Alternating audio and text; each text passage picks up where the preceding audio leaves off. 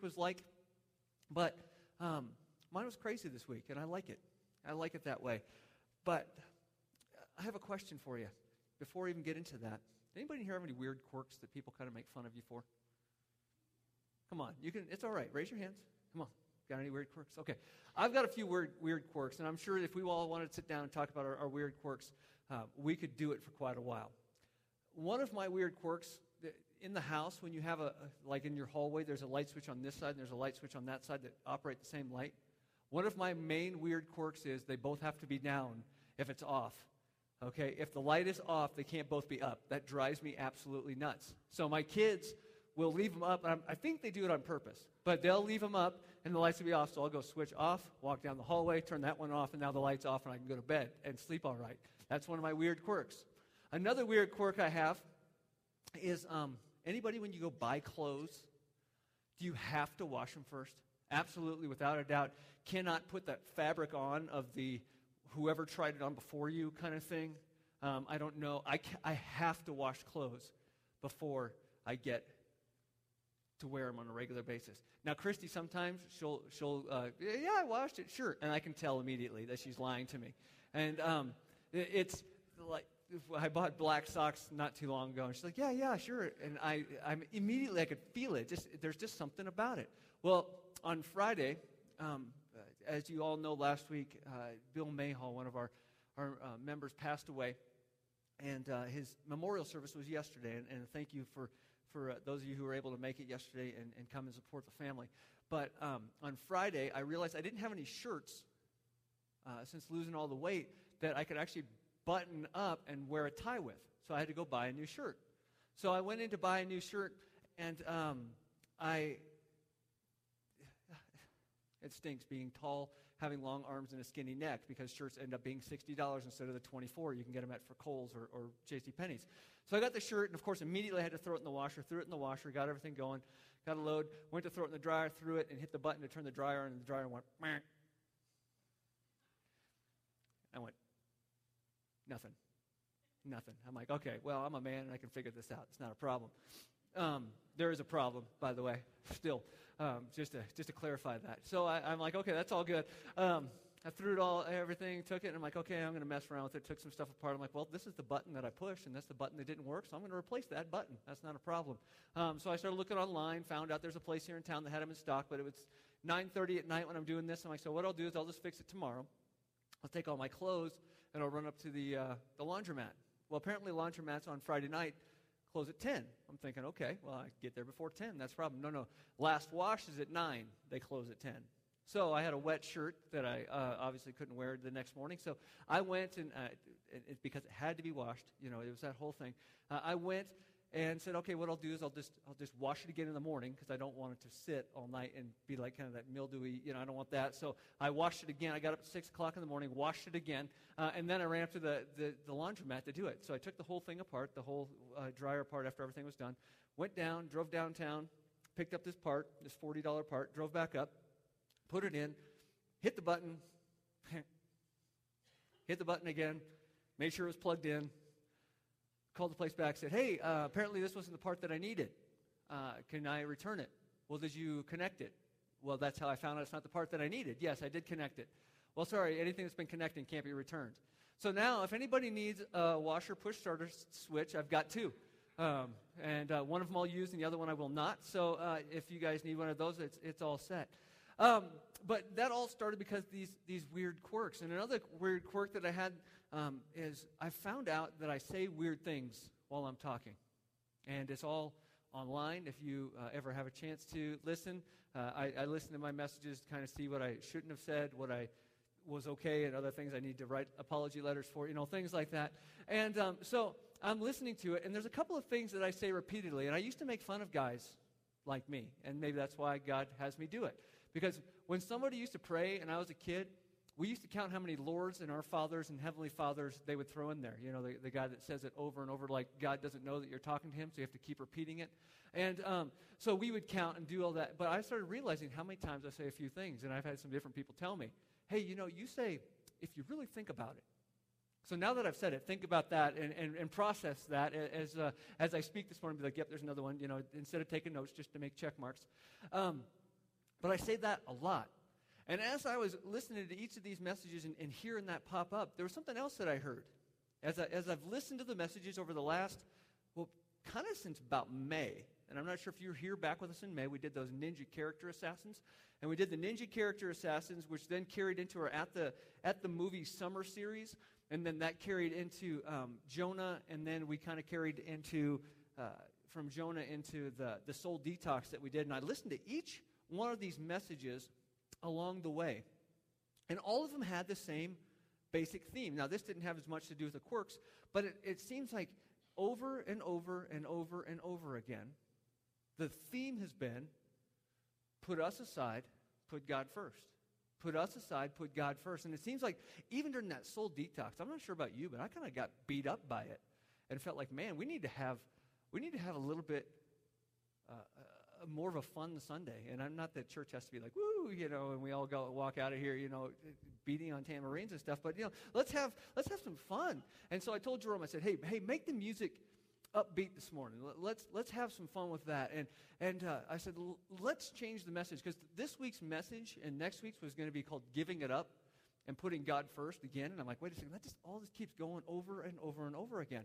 And so I, I literally sat on Monday going, what, what could we possibly talk about? What is it that we could talk about and get into that would just help us have more joy? Help us be excited about coming to church because I don't want anybody to come to church going, "Oh, great, Matt's just going to hit me upside the head with a shoe again today." And you know that, that's not what that's not what I want people leaving with. I want people to be challenged, but at the same time, I want people to be excited about about Christianity and following Christ and, and the life that we have to live. And so, as I was sitting there, we already had scheduled our communion Sunday, which is the Sunday after Thanksgiving, which is we're going to call it Give Thanks. I said, "Well, my favorite verses." Uh, in the whole Bible are 1 Thessalonians 5 16 through 18. And um, the fine thing is, there's, there's three of them there and three specific commands. One is rejoice always, the next one is pray continually, and the final one is give thanks. And I'm like, okay, well, there's three Sundays up till, or the third Sunday is give thanks, so why don't we do it that way? And let me tell you why that's kind of my, my favorite verse, and the reason why uh, that, that passage uh, really changed me and changed who I was and who I was becoming. Because when I was in high school, I was your typical high school kid, okay? Um, I went to church. I did the things that, that uh, I felt were necessary. I went on mission trips. I, I, memorized verses. I went to summer camps. I did all those things like that. Uh, and in the process of doing that, I still also led the life of school. I led the life of, well, you know, separate from church because those, didn't really intermingle much, or at least not in my mind. They didn't need to. And so, um, I remember sitting in youth group one time, and, and, you know, I can honestly tell you, I can't remember that much from youth group. It's not like it was heavily, heavily impactful on me. But there's a few things that, that I remember. And one of them was a, a friend of mine, and he was a, a, year older than me in school. Uh, his name is Darren McWaters, and he's a pastor now. But uh, the youth pastor actually gave him an opportunity to speak. And he spoke on these three verses. And, and I can honestly say that in all the Bible memorization and all the things that I did, this wasn't one of the ones that I ever came across. And I'd never heard it before. And what he really challenged was is, hey, make the Bible real. And make it something that you can apply to your life. And make it something that can, that can move you in the direction that God wants you to go. And he said, find a life verse Find something that you can hold on to and take. And, you know, I didn't really have that. That wasn't anything. I mean, I knew what John 3.16 was. I knew Romans 3.23. I know Romans 6.23. I knew 1 John 1 9. All the ones that you were supposed to know if you were going to share your faith and throw out there. But I didn't really have one for me. And he started talking about this very three, three verses. And I said, wow, that's exactly what I need. That's exactly what I need to hear. And, and you know, from that point on, now it's, it's like turning the Titanic. It was a long, slow process. It wasn't like all of a sudden my life just became amazingly Christian and things. But this is where I started to apply. This set of verses where I started to apply, and I said, you know, maybe that's our problem. Maybe I've been beating you guys up so much with, with these passages on putting God first, putting us second, you know, lifting Him up, lowering ourselves in all of these different areas, cleaning out our lives in, in the soul detox area, maybe we just need to a- ask the question that all little kids ask and all adults ask Why? Why? Why should we do this? Why should we do the things that are called to do? Do me a favor. Open up your Bibles, if you would, for me to 1 Thessalonians 5 16 through 18. 5 16 through 18. And if you ha- have different versions, um, they all are fairly simple and the same. And I would like to read the, the New Living Translation version first. because That's the one that I generally read on a daily basis. But I'd also like to read the NIV because that was the one that I memorized. And uh, then I'd like to break them down and really take a look at it. And these are such powerful verses that are written by Paul. Um, from a mentor to a mentee type mentality, from a spiritual dad to spiritual kids. And I think it's a challenge for us as well. And it's found in the book of uh, 1 Thessalonians. And uh, there's, there's arguments out there on whether or not it is true or not. But it's said that 1 Thessalonians is the very first letter to any church that Paul wrote. So this is his first pouring out. It's either this or, or Galatians, and, and that's where the, the debate goes on. But when we think about that, and we, there it is, there's that think about it thing. Um, when, when we process that, process this in our minds, how's that? Um, now I'm stuck. Now I can't even, now I'm going to hear myself say it, and you guys are all going to laugh. Um, let's just read it. How's that sound? 1 Thessalonians 5 16 through 18. Always be joyful. Never stop praying. Be thankful in all circumstances, for this is God's will for you who belong to Christ Jesus. The NIV. Rejoice always. Pray continually. Give thanks in all circumstances, for this is God's will for you in Christ Jesus. Let's pray that God can just speak through these verses to us today. Father, we're so thankful for who you are. We're thankful that you loved us enough to send your Son, Jesus Christ. We're thankful, Lord, that even through everything that happens in our lives, the good times, the bad times, the ugly times, that God, your Son is still on the throne, that you are still in control, and that we can rest assured in that. We pray it all in your name. Amen. I think these verses are a big growth area for us. I think when we can see these things in our lives, it can change who we are, it can change our outlook, it can, it can show Christian growth, it can, it can challenge us to read the Bible more, it can bring us to the point of not just reading it, but applying it, kind of like soap. You know, some people, uh, we, have done that before. We've had a bar of soap, and you buy a bar of soap, and it's in a box. Well, that bar of soap looks good on the shelf and it can even smell good, but it's not going to do anything until you actually open the box and apply it to your life. And that's the same way it is in the Bible. You can't really do anything with it until you open it up and you apply it. When we look at these verses, when we look at them and we apply them, it changes who we are. And it changes how we respond to things. And it changes even how we respond to God when He calls us to serve, that service opportunity that's on your insert there. You know, some people look at that and say, well, I really don't want to get up earlier. I understand that. I don't like getting up earlier either.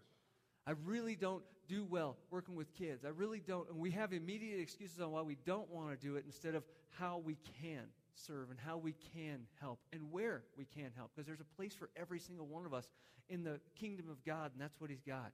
And so, what I want to do today is I want to take this verse and I want to apply it to our lives. And really, the first thing I want to look at is 1 Thessalonians 5 16. And depending upon which version you have, two, three, four words that are there. Two, three, four words there. And you think, how in the world can we possibly look at two, three, or four words and take an entire sermon out of that? Well, I'll be honest with you. When I was growing up, uh, my preacher was what they call an expository preacher, where they break down every word of every verse, and it took us six years to get through the book of Genesis. Um, eh, he could break down the word the and how it was and do an entire sermon on it. So some of you guys are old school and like the expository type of thing. I'm going to give you a little bone here and throw it out there because we're going to go two words today. Rejoice always. Rejoice always. And when we look at that and we dig deeper into that command, do you realize that joy and the word rejoice are used repeated, repeatedly throughout scriptures to describe the believers, to challenge the believers, to have joy and to rejoice. I mean, it's really not a difficult concept to, gra- to, to grasp, this whole rejoice always. We could break it down into the Greek, okay? Um, but if you really, you know, I don't do that a lot. I don't throw out Greek words. I don't throw out the Hebrew. I don't do that a lot. But if you really look at the Greek word, it's chairo. I know, impressive. That's only because I had to listen to it on the little theological uh, thing online that pronounces it for you. And you know what it means? The word rejoice, chairo, means be glad.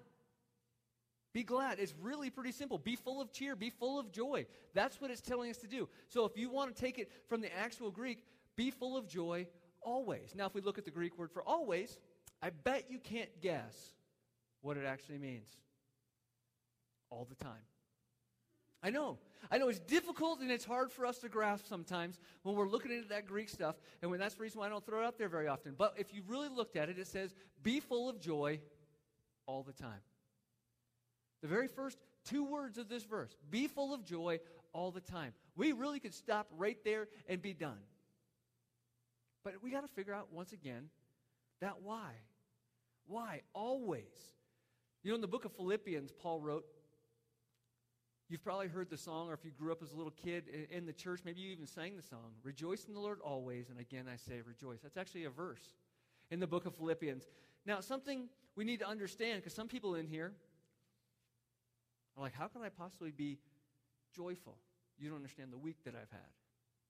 You don't understand the month that I've had. You don't understand the year that I've had. You don't understand the life that I've had. How can I be joyful? Let me clarify something here. The difference between joy and happiness is huge. Sometimes we, we connect those two. We connect those two. And I think the reason why is happiness is really an emotion that's based on our circumstances. Happiness is based on when a baby is born in your family, you're happy. When you buy your first home, you're happy. When you pay off your first home, you're happier. Happiness is based on our, our circumstances, and as long as things go the way that please us, we're happy. But joy doesn't fall in that same category. It's funny because I was thinking about my week this week, and it was kind of an up and then a down, and then an up and then a down, if you went with the happiness. Because on Tuesday, I was happy that I lived in America because I had the right to vote. That made me happy until I got to Rio Rancho Elementary School and the line was out the door. That made me less happy. I met a guy in line, an older gentleman. We talked back and forth, and we were there for four hours. So we had a really, really good time of conversation. I waited in line for four hours to vote. And all I kept telling myself was, this is my right. This is my privilege. There's people all around the world who would stand in line for days to vote if they were allowed to. Kept telling myself, kept telling myself that. 20 minutes, 20 minutes from the end of the line, people started leaving that were behind me. And this was at 10 o'clock at night. I'm like, why is everybody leaving? Christy sends me a text. It's already been decided. New Mexico's been called. I'm like, why am I bothering to vote if everybody's already won? What, what am I doing here? So pff, back down. It went from up to down, to up to down. Not quite as happy. Got home. All my kids were in bed already was kind of frustrated with the whole system of everything and the way that it works, and I can get into the electoral college, but I won't. But the, uh, the whole thing, all laid out there, I'm just like, you know, this is it's just frustrating the way that it all came about. I went to bed that night, laid awake, thinking about it, didn't really sleep very well. Thursday morning, got up. Peyton met me, uh, my, uh, my six year old. Peyton met me, and he told me, he said, Hey, Dad, why didn't you come home last night from voting? I said, Well, it's not my fault. But, uh, you know, I, I got home eventually and you were asleep. I really wanted to tell you something. This is the point. I'm still a little bit frustrated about wasting that much time and taking away those four hours from my family. He goes, hey, I just wanted to tell you something. He said, um, I, I want, when I grow up, I want to be a church planter like you. And I went, well, that just made my day. That just made that much better. It went from up to down to up to down, now to sky high. You know, it was, it was just a, a great thing to hear him say. And I said, Well, why do you want to do that? Well, I just want to find a place where people don't know about God and start a church so they can hear about God. And this is the six year old telling me this, and it wasn't prompted. And I got really emotional as a dad, thinking, man, you know, there's a lot of kids that don't want to do what their dad does because it's always sucking the life out of it, or, or, or you know, because they come home complaining. And I'm like, well, there's something I can be happy about. That, that obviously I've set a good enough example that he wants to be like me. And, and you know, excuse me, getting a little choked up about it now, but the, the thinking along those lines, okay, up and down and up and down and up and down, and then uh, had to deal with, with funeral stuff, and I don't particularly like funeral stuff. And, and you know, uh, families that are in sorrow, that, that hurts me. And, and, and so coming into to Friday, knowing that I had to get all this stuff ready, and then the dryer breaking, and then that went from happy to not so happy, and then buying the part made me happy, and then putting the wrong part in made me not so happy. And, you know, up and down and up and down. And I got to thinking about this. Everything along that entire week was up and down and up and down. But the thing that went straight across is that God's in control. The thing that never changed in all of that is that God knows exactly what He's doing. And that's where our joy comes from. That's why we say, rejoice always. Whether we're at a wedding or we're at a funeral, or we're, we're dealing with our kid at their worst, or hearing that they want to be just like us when they grow up, God is in control, straight across the board. You know, it's funny, I was talking to a, a lady yesterday at, the funeral, and, and she was commenting about the, uh, the results of the election. And obviously, people, some people are really excited, and other people are really upset. Uh, our, our country is kind of this divided state here. But the thing that she said that went right along with that, she said, hey, it doesn't matter who the president is because God is still God. Whoever's sitting in the White House doesn't matter. As a matter of fact, she said this, and I, I thought I would pass it on. But if you ever read the book of Revelation, America's not in there. So no matter how hard we try to make America stay the greatest nation in the planet, it's going to fail somewhere along the line because it's not in the book of Revelation, and we know that that's the end. So somewhere along the line, America disappears. And whether that's during our generation or the next generation or however long it takes for God to come back, we have to understand that. We have to understand that God is in control. So no matter who's in the White House and who's not, or, or whatever it might be, whoever senators are, God is in control. And that is where we find our joy. That is where we rejoice at. Rejoice in the Lord always. And again, I say rejoice. Our joy isn't dependent on our circumstance. Our true joy is found in our eternal relationship with God. Look what it says in 2 Corinthians chapter 6, verses 4 through 10. It says, Rather, as servants of God, we commend ourselves in every way, in great endurance, in troubles, hardships, and distresses, in beatings and imprisonments and riots, in hard work, sleepless nights, and hunger, in purity, understanding, patience, and kindness, in the Holy Spirit, and in sincere love, in truthful speech, and in the power of God, with weapons of righteousness in the right hand and in the left, through glory and dishonor, bad report and good report genuine yet regarded as impostors, impostors, known yet regarded as unknown, dying and yet we live on, beaten and yet not killed, sorrowful yet always rejoicing, poor yet making many rich, having nothing and yet possessing everything. It's quite a verse or a passage to back up what we're talking about. Look at Acts 5:41. The apostles left the Sanhedrin rejoicing because they had been counted worthy of suffering disgrace for the name of Christ. How many times have we considered it worthy and rejoice? Acts 16:25 about midnight, Paul and Silas were praying and singing hymns to God, which means they were rejoicing. And the other prisoners, which would mean they were where? In prison, were listening to them. Rejoice in the Lord always, and again I say rejoice. That was written from a prison cell when Paul told us.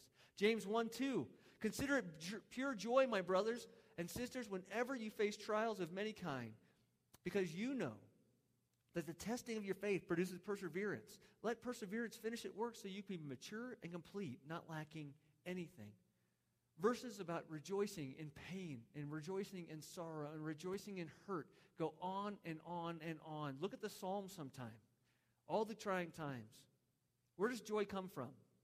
Galatians chapter 5, verse 22 answers that question. Joy is a fruit of the Spirit.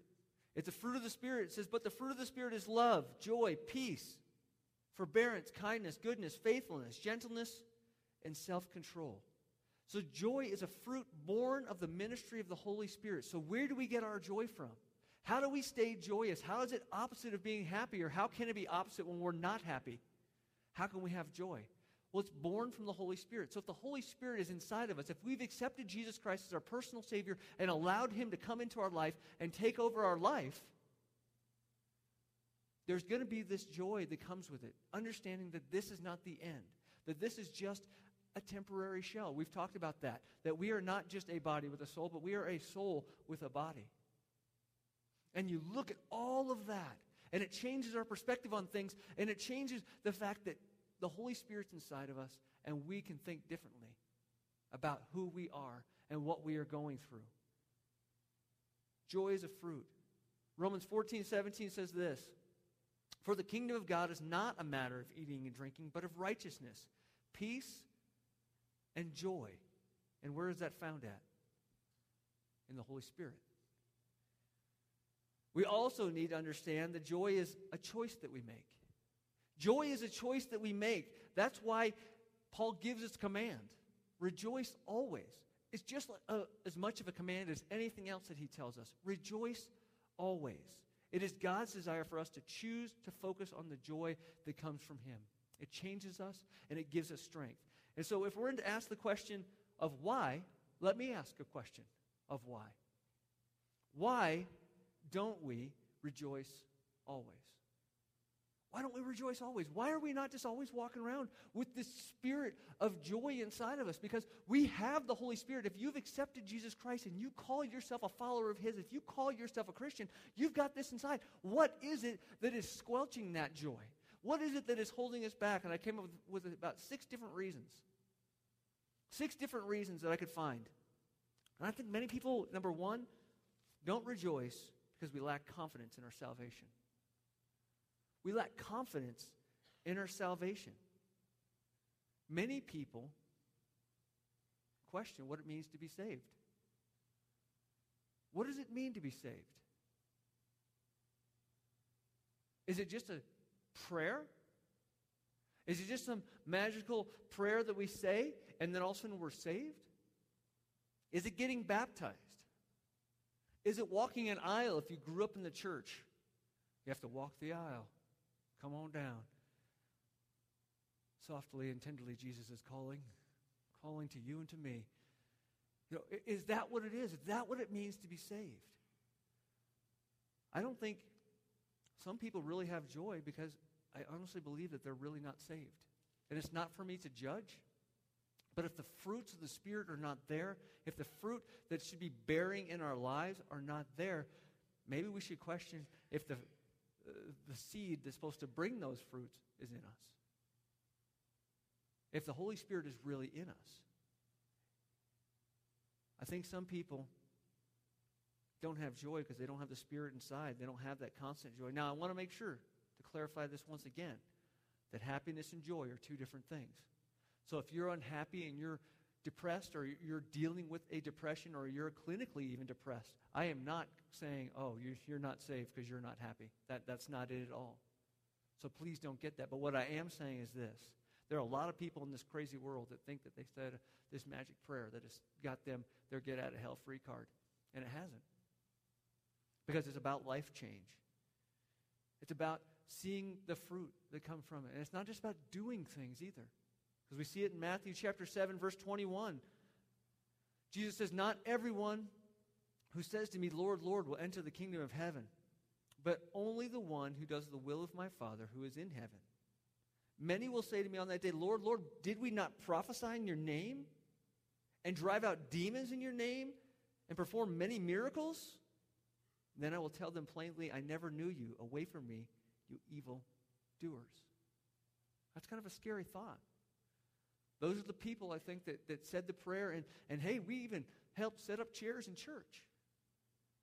We helped do this and help do that. But God's saying, you know, if you're not doing my will and letting me take over and letting God be the leader of your life and letting the Holy Spirit bear those fruit in your life, you have some issues.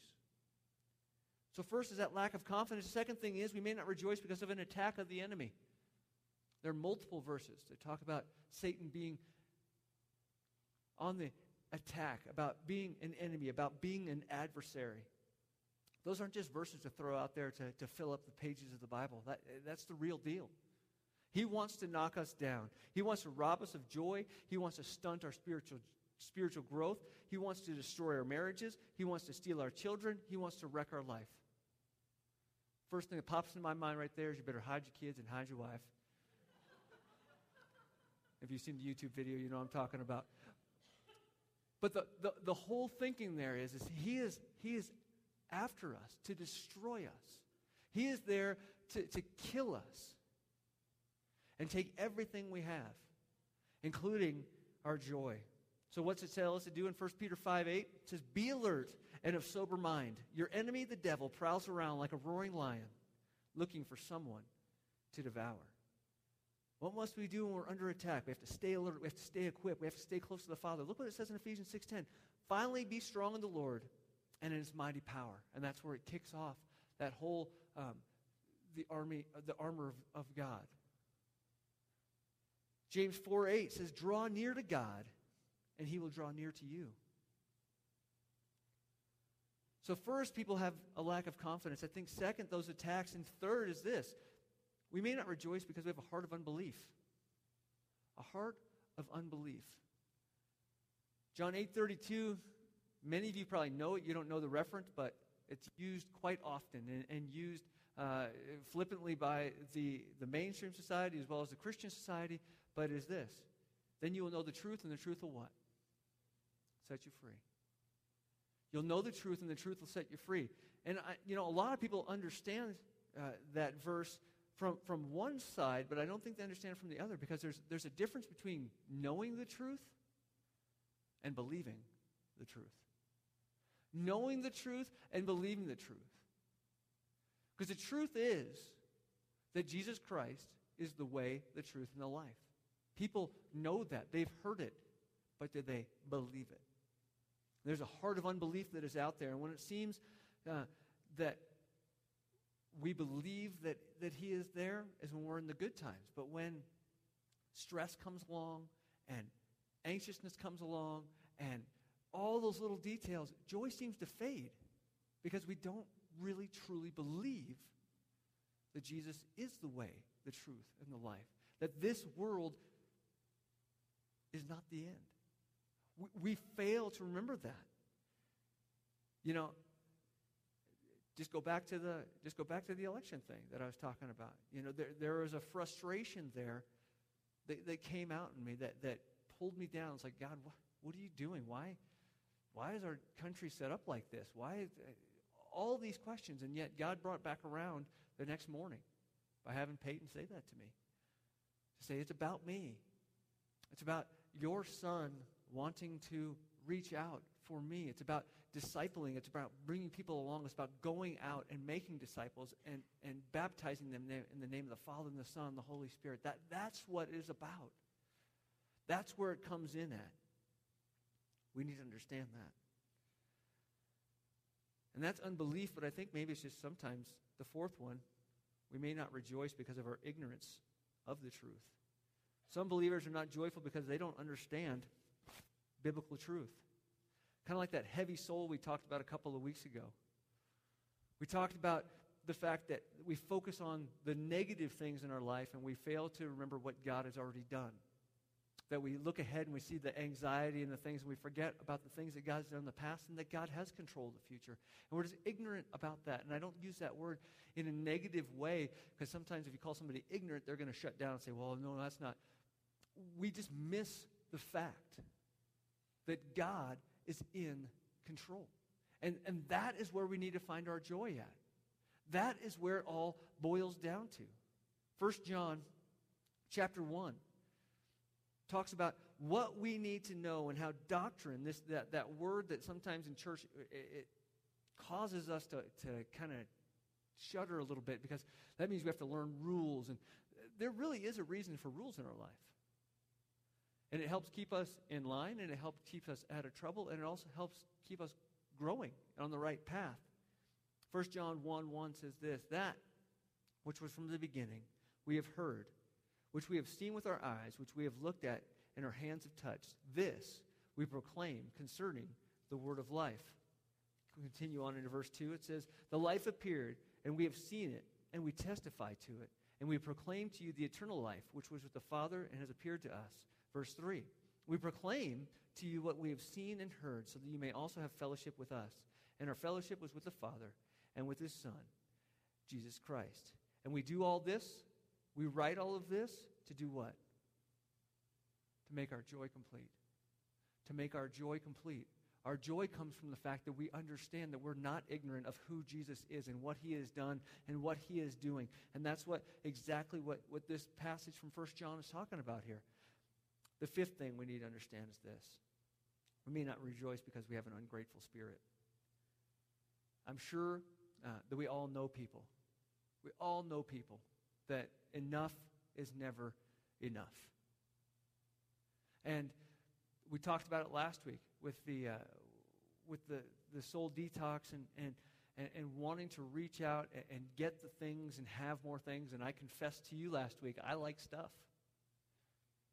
God, because he is infinite and uh, has this great wisdom and humor all at the same time, made sure that my dryer would break this week to put me to that test because I gave you that Christmas covenant. If you weren't here last week, um, it's online. But we, we did a Christmas covenant that we're asking you to sign. And uh, if you don't want to, you don't have to. But basically, the thing was, is one of them was don't put anything on credit. Don't go overboard. Take the money that you would put on Christmas lights and, and put it towards missions. Uh, all these different things. Well, of course, the week that I'm supposed to be talking about having joy, uh, my week goes up and down and up and down and up and down. And the week that I tell people not to put anything on credit, uh, my dryer breaks. And I found out the cheapest new dryer, um, uh, even kind of a just a piecer of a, of a generic brand, is 400 bucks. And I'm thinking, well, you know, as much as I just wish I had $400 in my pocket, I don't. And so I'm thinking, how can I possibly go about this? Now, luckily, there's a thing called Craigslist, and, and uh, we're going to do some searching today. And, and um, but it's amazing that that I threw that out there, and then God throws a test back into my lap, you know. And you know, if uh, if you ever experienced that, let me know because I'm just, sometimes I think God only does it to me. But um, you know, He tells us very plainly in Matthew chapter six, verse thirty-three. He says, "Seek first what." The washer and dryer of your dreams. Seek first the most amazing car that you can possibly get that has all the bells and the whistles and the cool toys and the cool navigation screen. Man, you know, last week I told you I, drove by Don Chalmers and stuff, and I always do that thing over. Oh man, there was this beautiful four-door Rubicon Jeep that uh, was lifted and had the full package on it, and I'm like, oh, man, I almost ran into the guy in front of me, so I almost had to buy a new car. But the, uh, you know, seek first the kingdom of God and His righteousness. Don't seek all the stuff of the world. Seek first His. But then guess what His promise is? And then all of these things will be given to you as well.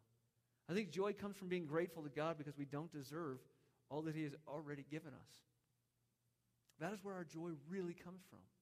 We don't deserve what He's already given us, so we should be joyful just to Him for the fact that He's given us anything at all. The final thing is, number six, we may not rejoice because of unreal expectations. I'm not going to spend a lot of time on this one, but some people teach that if we'll just serve the Lord, He'll be obligated to us to return us to be healthy and wealthy and all those kind of things like that. That is a false expectation of God. That is a false thing that, and the reality of it all is, is that God's going to bless us, yes, but He's also going to let us face hardship in order to strengthen us and mature us in the faith. John 16, 33 says, I have told you these things so that you may, be ha- may have peace. In this world you will have trouble, but take heart. Here's where your joy is found. I have overcome the world. Our joy is found in Jesus. How do we maintain constant joy in our lives? We remember that. If you are a follower of Christ, understand that He has already given us that joy. He has already made us who we are. He has already taken us to that next level, and He He's already won. He's already won. We're just along for the ride and enjoying following Him in our daily life. Is it going to be easy all the time? No, but we can be full of joy all the time. Yes. Let's pray. Father, we're so, so thankful that regardless of our circumstances, we can find our joy in you. Regardless of our health, regardless of uh, our wealth, regardless of our situation, whether we be in a happy time or a sad time, God, that we can always find joy in you. As we move into this Thanksgiving season, as we look into praying continually next week and giving thanks, and then even from there, moving into the Christmas season that is all about the joy that you sent to us. God, I pray that you're already working in our hearts and already working in our minds on how we should approach your throne on a daily basis. How we should get down on our knees before you and thank you and be joyful that you have given us all that you already have through your Son. God, if there's anybody in here that doesn't know you, or if there's anybody in here that is questioning that, doesn't understand that, God, I pray that you speak to them. I pray that we can stand and talk and that we can pray together to introduce them to your Son, Jesus Christ. Pray it all in your name. Amen.